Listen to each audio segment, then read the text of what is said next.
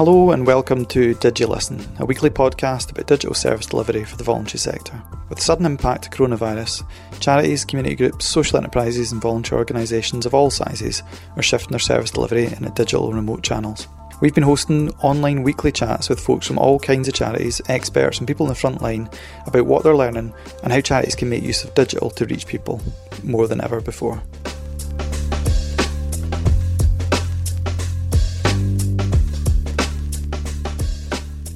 I'm Ross McCulloch, Director of Third Sector Lab. This week we are talking about digital safeguarding, specifically about the Catalyst new tool, DigiSafe. Joining me this week is Maddie Stark from Scottish Council for Voluntary Organisations. So, Maddie, this is a topic that keeps coming up time and time again. We've covered it in previous calls. Um, we had a specific call on violence against women and girls services where we talk about it um, at length. So, What's what's your thoughts on online safeguarding and why we really need to get it right and why we need a tool like DigiSafe?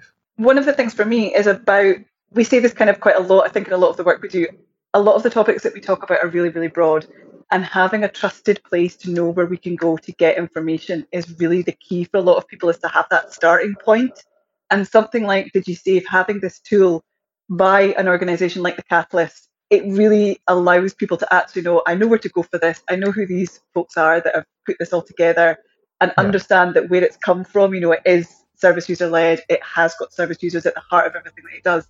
And it's, it just kind of adds to that trust for people because this topic can be so fearful for some of the organisations that it just takes away some of that fear, I think.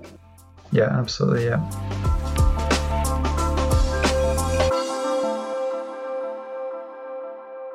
So first up, we've got an intro to the DigiSafe tool from Joe Robertson from Working with Joe and Sharon Trump, who's a service designer with Cast. So the tool DigiSafe was designed with a wide range of input from charities. So we don't often see this a lot when we see tools and guides and resources. They talk in the abstract, but in DigiSafe we have some actual templates and case studies and examples from third sector organisations. So it's a really, really practical guide so hi everyone, I'm Shanae. I work for Cast as a service designer. Um, so we work with loads of different charities across the UK to support them with service design. Um, and I lead on our Tech for Good and Tech for Abuse programs as the program coordinator. Um, and really through the process of working with so many charities across the past year or so through these programs, um, we've seen a real need when charities come to the stage where they're kind of ready to launch a tool or a service digitally to their service users, where suddenly there's like a bit of a mad rush and a realization that, ooh, there's all of these other aspects and all these things that could potentially go wrong that we haven't really thought about or haven't really planned for. Um, and we started seeing these conversations um, and these fears and some of these risks coming up more and more through our different um, peer learning sessions that we have in the program. And people just looking for guidance and advice and examples of how to do this well. Um, and also just kind of the steps to take. Like it can be really overwhelming thinking about all of the risks involved when you're designing a digital service. And how do you kind of break those down into manageable chunks that you can start to think about more practically? We found that many of the charities we were working with often had a safeguarding policy in place, but a lot of this was just kind of something that was theoretical and quite in depth about kind of how they were managing risks across the organization. But it didn't really translate very well into the practical sense of how they would apply these principles um, into a digital context. And I think with the outbreak of COVID, we just saw a, a real spike in the number of charities that were having to quickly digitize their services. And so that need to kind of have some practical guidance to begin to put some risk management processes in place and also to begin to think about how we design services in a way that actually protects not only us as an organization, but also the people who are interacting with the different services started really coming to the fore and we started hearing a need for something tangible that people could use and learn from a lot more. And that's kind of where this all started from and where we started engaging with Ava And uh, we've been working with Joe for quite a while as well. Joe's been quite involved in previous kind of tech for good programs as well. So his expertise on um, on just digital safeguarding and risk management was so valuable.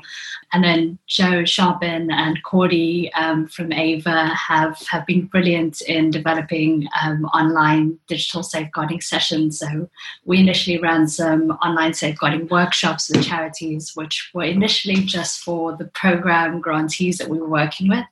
Um, but we started getting more and more requests from other charities. Uh, and so we, we broadened that out and we opened it out. And then we started seeing some of these kind of key themes coming up over and over again. And that's kind of how we all got together and decided to do something about it. Um, and thanks to the brilliant support of the Cloth Workers Foundation, we could uh, form a bit of a task team to actually start to put the wheels in motion. I'm going to bounce back, to Joe. Cool, thank you. Yeah, so um, talked a little bit about um, helping charities through the process of safeguarding. Um, and then she also talked about when designing digital services. And really, DigiSafe is all about taking a design led approach to digital safeguarding um, so that charities can actually find it maybe a bit easier to, to, think about safeguarding at the start of creating a service rather than just before it goes live um, and help them go through a process as they are developing and designing their service so that they have support to think about safeguarding at every every step. It's it's definitely a process rather than an event but it is about supporting a sort of intentional design led approach to to designing the safest possible services. But it's also um, about how to help them get ready to deliver them safely and how to recognize and respond to safeguarding issues when they're actually delivering uh, those services as well. So it all kind of mixes up a little bit. There's there's lots of sort of areas where it all sort of blends together, but in the end, it's about recognizing that there's a process you can go through right from when you start thinking about a service, and that um, you're going to be on a journey as you design your service. And at different points, you're going to need to think about safeguarding in different ways. And we also know that there are hundreds of charities um, that are still taking their service online um, that need this this this input, and that there are lots who have done uh, quite quickly. And this is designed that, so to help them actually go back and do maybe a more thorough risk assessment of what they are offering online. So before DigiSafe, the best things out there was the guide that Ava wrote back in May and a bit of a risk assessment guide that we developed at Catalyst as well. But there wasn't really one place where you could go and and expect to get started wherever you are at on your journey. So it is very much designed for hopping in where you are, um, whichever kind of charity you are. But I think the other thing is of course, we know as as you're designing a service, it's not like you just kind of go from A to B. There's lots of stopping off points, and sometimes you need to cycle back. And as your ideas develop around how your service is going to work, it might raise new issues. So DigiSafe is sort of designed to encourage you to go back and and just look at your risk assessment as your idea of how you're going to deliver your service gets clearer. And that, that's another reason why I sort of describe it as a process rather than an event, um, because we think you should be cycling back probably and revisiting your risk assessment. And then it actually becomes a live dashboard that helps you through that process. We've designed it with the idea that if you're at the right at the beginning stage of your digital safeguarding journey, you probably need to create some kind of policy. And that your foundations are all about either integrating um, digital safeguarding into existing safeguarding policy, uh, or maybe in some cases creating a separate policy for it but that once that foundation is in place, you can then start thinking about risk assessment, which will be a dynamic process that happens throughout, you know, the process of reviewing your service or designing a new one. And that maybe once you've got that started, you need to also think about universal principles that apply to any kind of digital service delivery. And that actually, depending on how your service ends up looking, um, whether you may be delivering over Zoom or by SMS or text message, or maybe using chatbots, that there are specific risks that come with each of those platforms, uh, and that it's useful to have guidance for particular ways of delivering your services. And then there's also a need, obviously, to educate your staff because when you then implement that service, your staff need to know, understand not just that how this service works in a safe kind of a way, but maybe what if um, I'm a staff member and I'm not able to work face to face with people? I'm not able to go and meet them. How do I then recognize safeguarding issues? Maybe when I'm on a Zoom call with someone or when I'm having a text interaction with someone. Um, it may be the safeguarding issue may not be digital, but it may be present in that user's life, but noticing it might be you require different vigilance or pattern recognition because you're delivering services online rather than face to face when you're with that person or maybe in their home. So it's designed at the implementation stage to help you think about how do you help your staff understand digital safeguarding, but also how to recognize abuse or safeguarding issues when they're delivering services.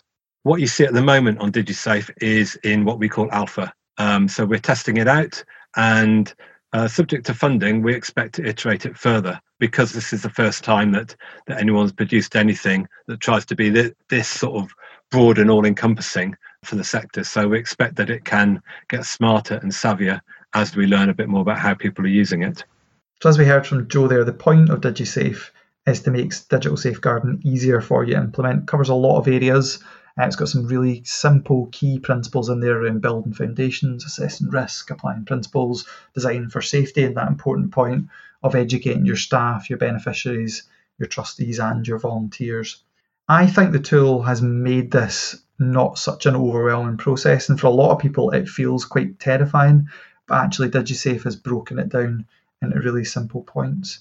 Any thoughts from you there, hearing about how the, the tool works in terms of how other charities could use it? I think you're absolutely right, Ross. The fact that it breaks it down, it makes it manageable, and it allows people to go to go somewhere in particular that they're able to go, okay, this is what I want to do. How do I do it? Where is that? Where would I find it? It makes things easier. And again, back to that, if we can take away a lot of the challenges that people are having just simply in finding a lot of this information, then that takes away that initial fear factor of this is such a big thing. I don't know where to start. And that's what yeah. this does for me, is it really Absolutely. does provide that starting point. Yeah, and you're gonna you'll get the link in the the show notes. So um, if you click underneath the podcast, wherever you're listening to, you'll get the link to DigiSafe. But if you're listening just now, it's at digisafe.thecatalyst.org.uk, and you can work your way through the tool. Uh, the, the platform is built on GitBook as well. If you're a bit geekier and you're interested in that, it's a really simple, really nice platform. If you've got anything like this, where it's a guide, um, or if it's more of a kind of wiki style page where you're trying to get succinct process based information to people, it's a really useful tool that you can use in the third sector and they do charity pricing as well.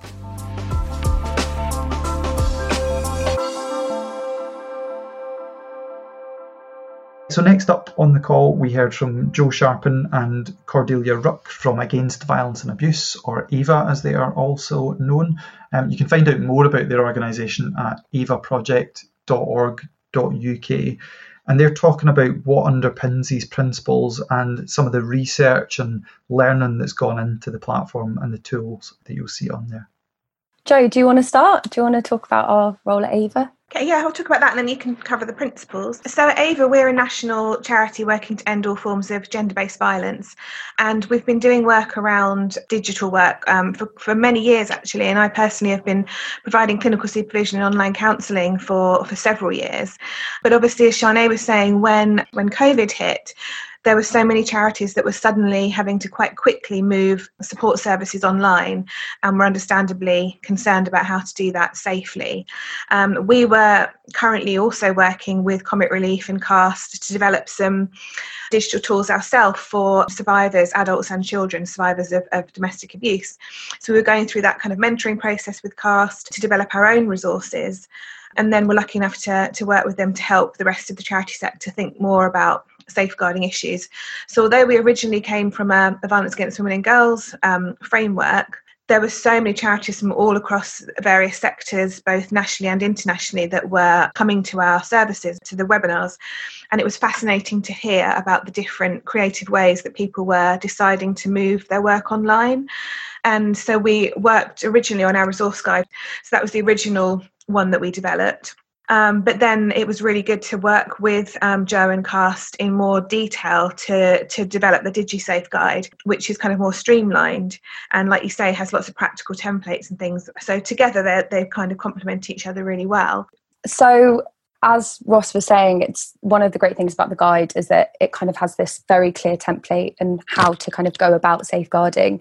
So we created the fourth section of the resource, which is um, five key principles to think about when designing for safety, um, and that's thinking about safety both in terms of your users, but also in terms of your staff. And it's also thinking about it in two different ways as well. It's thinking about safety in the way your service is delivered, but then also about the back office and how the safety of your service users is supported kind of in back office functions, data security, things like that. So, the point of creating these principles was really to inform the risk assessment, whether you're creating a risk assessment itself or you're reviewing your own. So, I'll run through the five key principles. I won't go into too much detail because hopefully you'll be reading the guide. Um, but these are things that people already know, and anyone working in a support capacity will already always be bearing them in mind. So, the point of creating the principles was really to show people that they already know what they're doing. It's just about adapting those principles of consent and privacy and security into a digital space and the differences that might incur in terms of the way you're interacting with your service users. So, the first principle was designing for online behavior. So, that's thinking about the way people act differently online. We spoke in the resource about anonymity and how people might be disinhibited when they're online in terms of sharing more than they otherwise would. And it's about designing for those changes in the way people act online. The second principle is privacy. Again, just keeping your users informed at every stage, letting them know what their rights are. The third is consent. And it's also thinking about new ways to consider consent when you're, ga- you're getting people's consent online. So, ensuring if you're creating an app, for example, that it's opt in consent or making a consent form engaging. So, someone isn't just scrolling, clicking, and passing through. People are, again, making them aware of their rights and their privacy rights. The third is information security. So that's all about kind of online information security and offline information security. And then we've got accessibility, which is all about both content and function. And then we kind of finish that section with a bit about guiding your staff and how to ensure that you teach your staff how to maintain these principles when you're designing digital services. So we kind of we noted down some key things to make your staff aware of, for example, how to secure their devices, how to teach their clients to secure their devices as well, how to collect consent, just basic core principles like that that they should always follow when they're moving to remote working. Great, thank you. And so the next chapter is really building on those principles and thinking about how you use particular types of services online safely.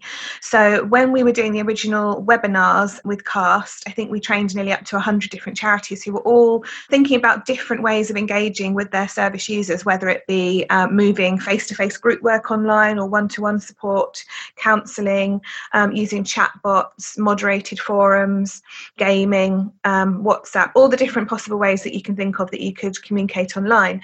So we then had to take each of those and think, okay, so what would the risks be for each of those different scenarios? So the main ones that we've covered are video based services, message based services, chatbots and live chats, online groups and forums. Um, so, for each of those, we've come up with some key action points that you need to think about. So, for instance, video based servicing um, if you're thinking about using Zoom or whatever platform, does it have the correct levels of security and privacy settings and also accessibility? Are your users going to be able to have a safe, confidential space to use that service and online? And, and how are you going to make sure that, that you know that they're safe and, and have a confidential space? And how are you going to mitigate the risks that we've come up with? So, for each of these different um, platforms, we've thought about the potential risks. And for each of those risks, we've considered different questions you might need to ask yourself. So, if the call quality is very poor or someone disconnects, how are you going to ensure that actually your users have got enough data or Wi Fi to be able to make those calls? And also, if someone suddenly drops off the call, is it because their Wi Fi's gone or because they're suddenly unsafe or they've been triggered by something that, that's been spoken about and they've, they've had to leave? So, for each of the, the platforms, we've really tried hard to think about the different risks that could arise so that you can preempt them. And then that goes back to the risk assessment that Joe was talking about. So there's a really good template on there, an Excel sheet that you can fill in to prioritize the different um, things you're going to have to think about in terms of risk assessment. Um, and then under the risk section, there's more actions that you can take. So could you think about a safe word or a code in case your user needs to suddenly end the call or if someone's walked into the room? Thinking about shared agreements for group calls. So, just like in a face to face setting with a group work scenario, you would probably start with a group agreement. You would do that online as well, but you need to think about the additional stuff that you're going to have to be mindful of within that. And then, of course, for each of those, we've linked to some useful onward guidance or um, recommending other organisations that seem to be doing this really well. So, we've got those for each of the different platforms that we identified that people are mostly using.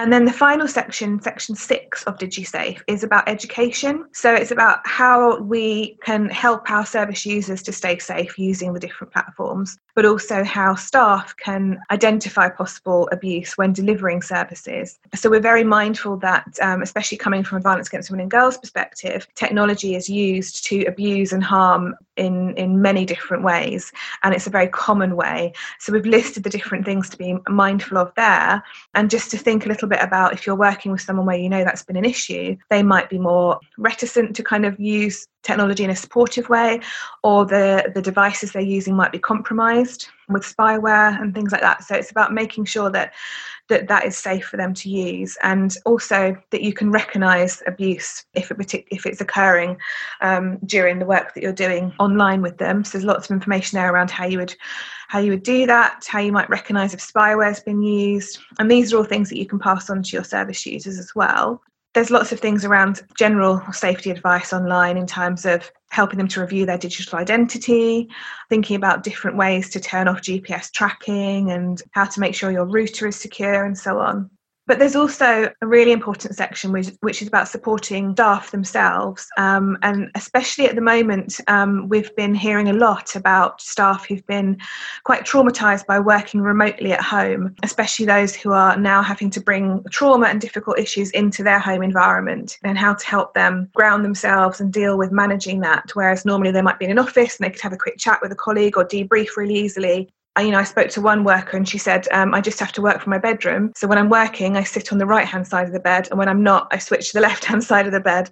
Um, that's obviously not the best way to, to be pro- kind of maintaining a work life balance. But in some cases, it's all you can do. So, how can we actually make that safe? And then also, how can we make it safe for service users? So, one of the questions we had on one of the initial webinars was from a, a counselling provider who wanted to provide counselling support for a 16 year old about a very difficult um, traumatic issue she had experienced. But she was going to have to have that that work from her bedroom and she was very concerned about how then would her bedroom feel safe after she signed off from that Zoom chat? So, you know, there's some practical tips there around what you can do with her in terms of grounding and trauma informed work to to make sure that she's able to reclaim that space, having brought it into her home when normally she would go somewhere else to get that support service. So, although it sounds like there's a lot to think about, and obviously DigiSafe focuses on the risks, we've also tried to to show the positives and the amazing opportunities that there are working online. And I think that probably, even when lockdown eases, we'll see a lot of these charities continuing to provide work and support online because it does offer so many different creative ways to reach more people and to be more accessible to lots of groups of people who maybe have struggled or have got barriers to accessing face to face services for whatever reason. So it will be really interesting to see in the months ahead how many services carry on to provide these sorts of supports and which is as joe said will continue to to update this guide as we come across new emerging issues. So I think sometimes we can think about risk assessments and safeguarding as just some paperwork that's going to cover our back, but actually it needs to be something that's central to the service design process that's going to keep people safe. It's also really nice to hear that we already know this stuff. So we have been doing this for years in the third sector, designing services that are delivered in physical spaces. And all we're really doing is taking some of those core principles and adapting them for digital platforms. Another thing that came up was the concept of risk and what we're willing to ex- accept. And I think Joe Robertson talked about this really succinctly. So, risk assessment is definitely not the most exciting thing. In my experience, I've been through a big risk assessment process on an app for children in care a few years ago, and they can be a lot of lot of work. Uh, and it can feel quite overwhelming, especially if you're a small organization.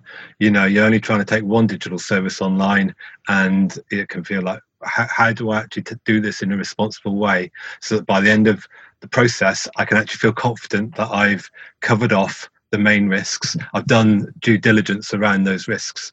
What we've tried to do is taking a little bit of a, a sort of design led approach to, to the risk assessment process is just try to lay it out really clearly what it is you need to do to go through them. Now, it, it, might be that for some charities, you know, something slightly different is going to be needed, but in general, there are you know some key steps you've got to do, and it always starts with a bit of research. Um, so we talk here about how to do research, how to use DigiSafe as your first actual point of research in your risk assessment. and then give you a little bit of help with how to assess those risks, um, including, like Joe said, there's a link to a template for a risk assessment matrix, and there's some suggested headings on there. So you don't need to go online and find a template that will work for you. This one has probably more than you'll need actually. You might even decide to remove some of these columns because it, they're not needed for your organization. But it gives you a template there that, that you can then feel that I've got everything in one place that I need to be thinking about to make sure this service is as safe as possible. I've got all the information I need here to make a decision about what level of risk my organization is willing to accept. And actually, DigiSafe advises you shouldn't be making that decision on your own anyway. So by working through that process of assessing the risk, it helps you to make good decisions. We know about this anyway from doing offline risk assessments, but it can feel like when you're doing it digitally, there's a whole load of new stuff to learn about. Um, but the process here is just laid out so you can go through it. Encourages you to document your decisions, um, which is really important for accountability, and gives you a suggestion that maybe once you've got to a point where your matrix is, is fairly static, you know you've done a lot of your assessment then at that point you might turn that into something like a little protocol describing how you're going to use a platform in a particular way, how you're going to do it as safely as possible, because that then helps you to do that process of educating your staff about how to use a platform or how to do it in a way which safeguards users. And then it encourages you, obviously, to go uh, and review that process, review your matrix, as often as is necessary. And again, if you're a tiny small charity delivering, you know, a very simple digital service, maybe via Messenger or something, you're not going to need to review it as often as a service that is delivering one-to-one work via Zoom, group work via Zoom, maybe as an online community of vulnerable people somewhere as well. So really, it's that we're trying to give you everything you need here. Um, if you need to go big on it, but also that don't, you know, it'll help you if you need to just you know you've not got experience you need to go through it in a sort of maybe a lighter touch kind of a way i think one of the other areas that came up that we, we talked about that's really important is where does this sit strategically so what is the role of trustees in safeguarding they don't need to be involved in the minutiae of how it's deployed in a platform but what are those high level discussions around risk and the risk that your organisation is willing to accept you're a trustee maddie if you've got any thoughts on that point in particular yeah, I think it's it's one of those ones that seems it takes precedence as a trustee. It, we all we will give it that kind of high level. We really must have this. We really need to flag this. We need to take this into consideration. When actually, it's like okay, you know, as was already said from the Ava project, was that idea that this is work we're already doing. So it is understanding that we are actually already doing a lot of this stuff within our everyday practice. It's all embedded, and it's not that it's not something we should worry about, but it's something that we should take with as equal importance as lots of other yeah. things that are happening. And it's it's about getting it right. And then, you know, back to Joe's point as well around that idea about as a board, we're never going to eliminate risk completely. So what are we willing to accept? You know, what as a board, what level of risk are we willing to accept? Risk is everywhere. So that's the kind of the key, I think, for me. Yeah, yeah. I'd urge people as well. We had some good discussions from other people in the call, and some good questions came in through the chat. So if you get a chance to watch the video, you'll get that on the SCVO YouTube page as well. So do go and please have a look at that.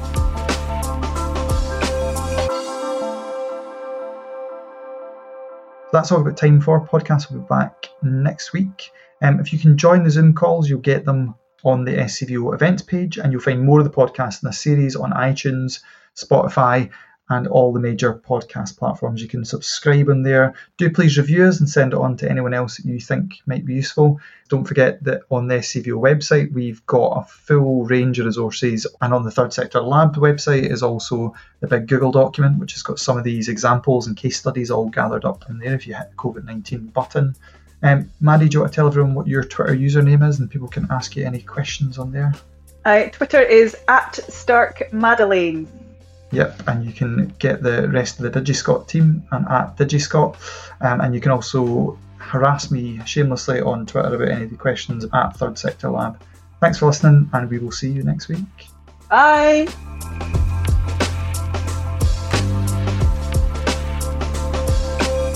Thanks very much to everybody who made this podcast happen. First of all, the charities who joined us in the call and shared all their wisdom. Secondly, Tech for Good Live podcast crew who brought it all together. And finally, we're part of the Catalyst, which is a UK wide network supporting charities to make better use of digital.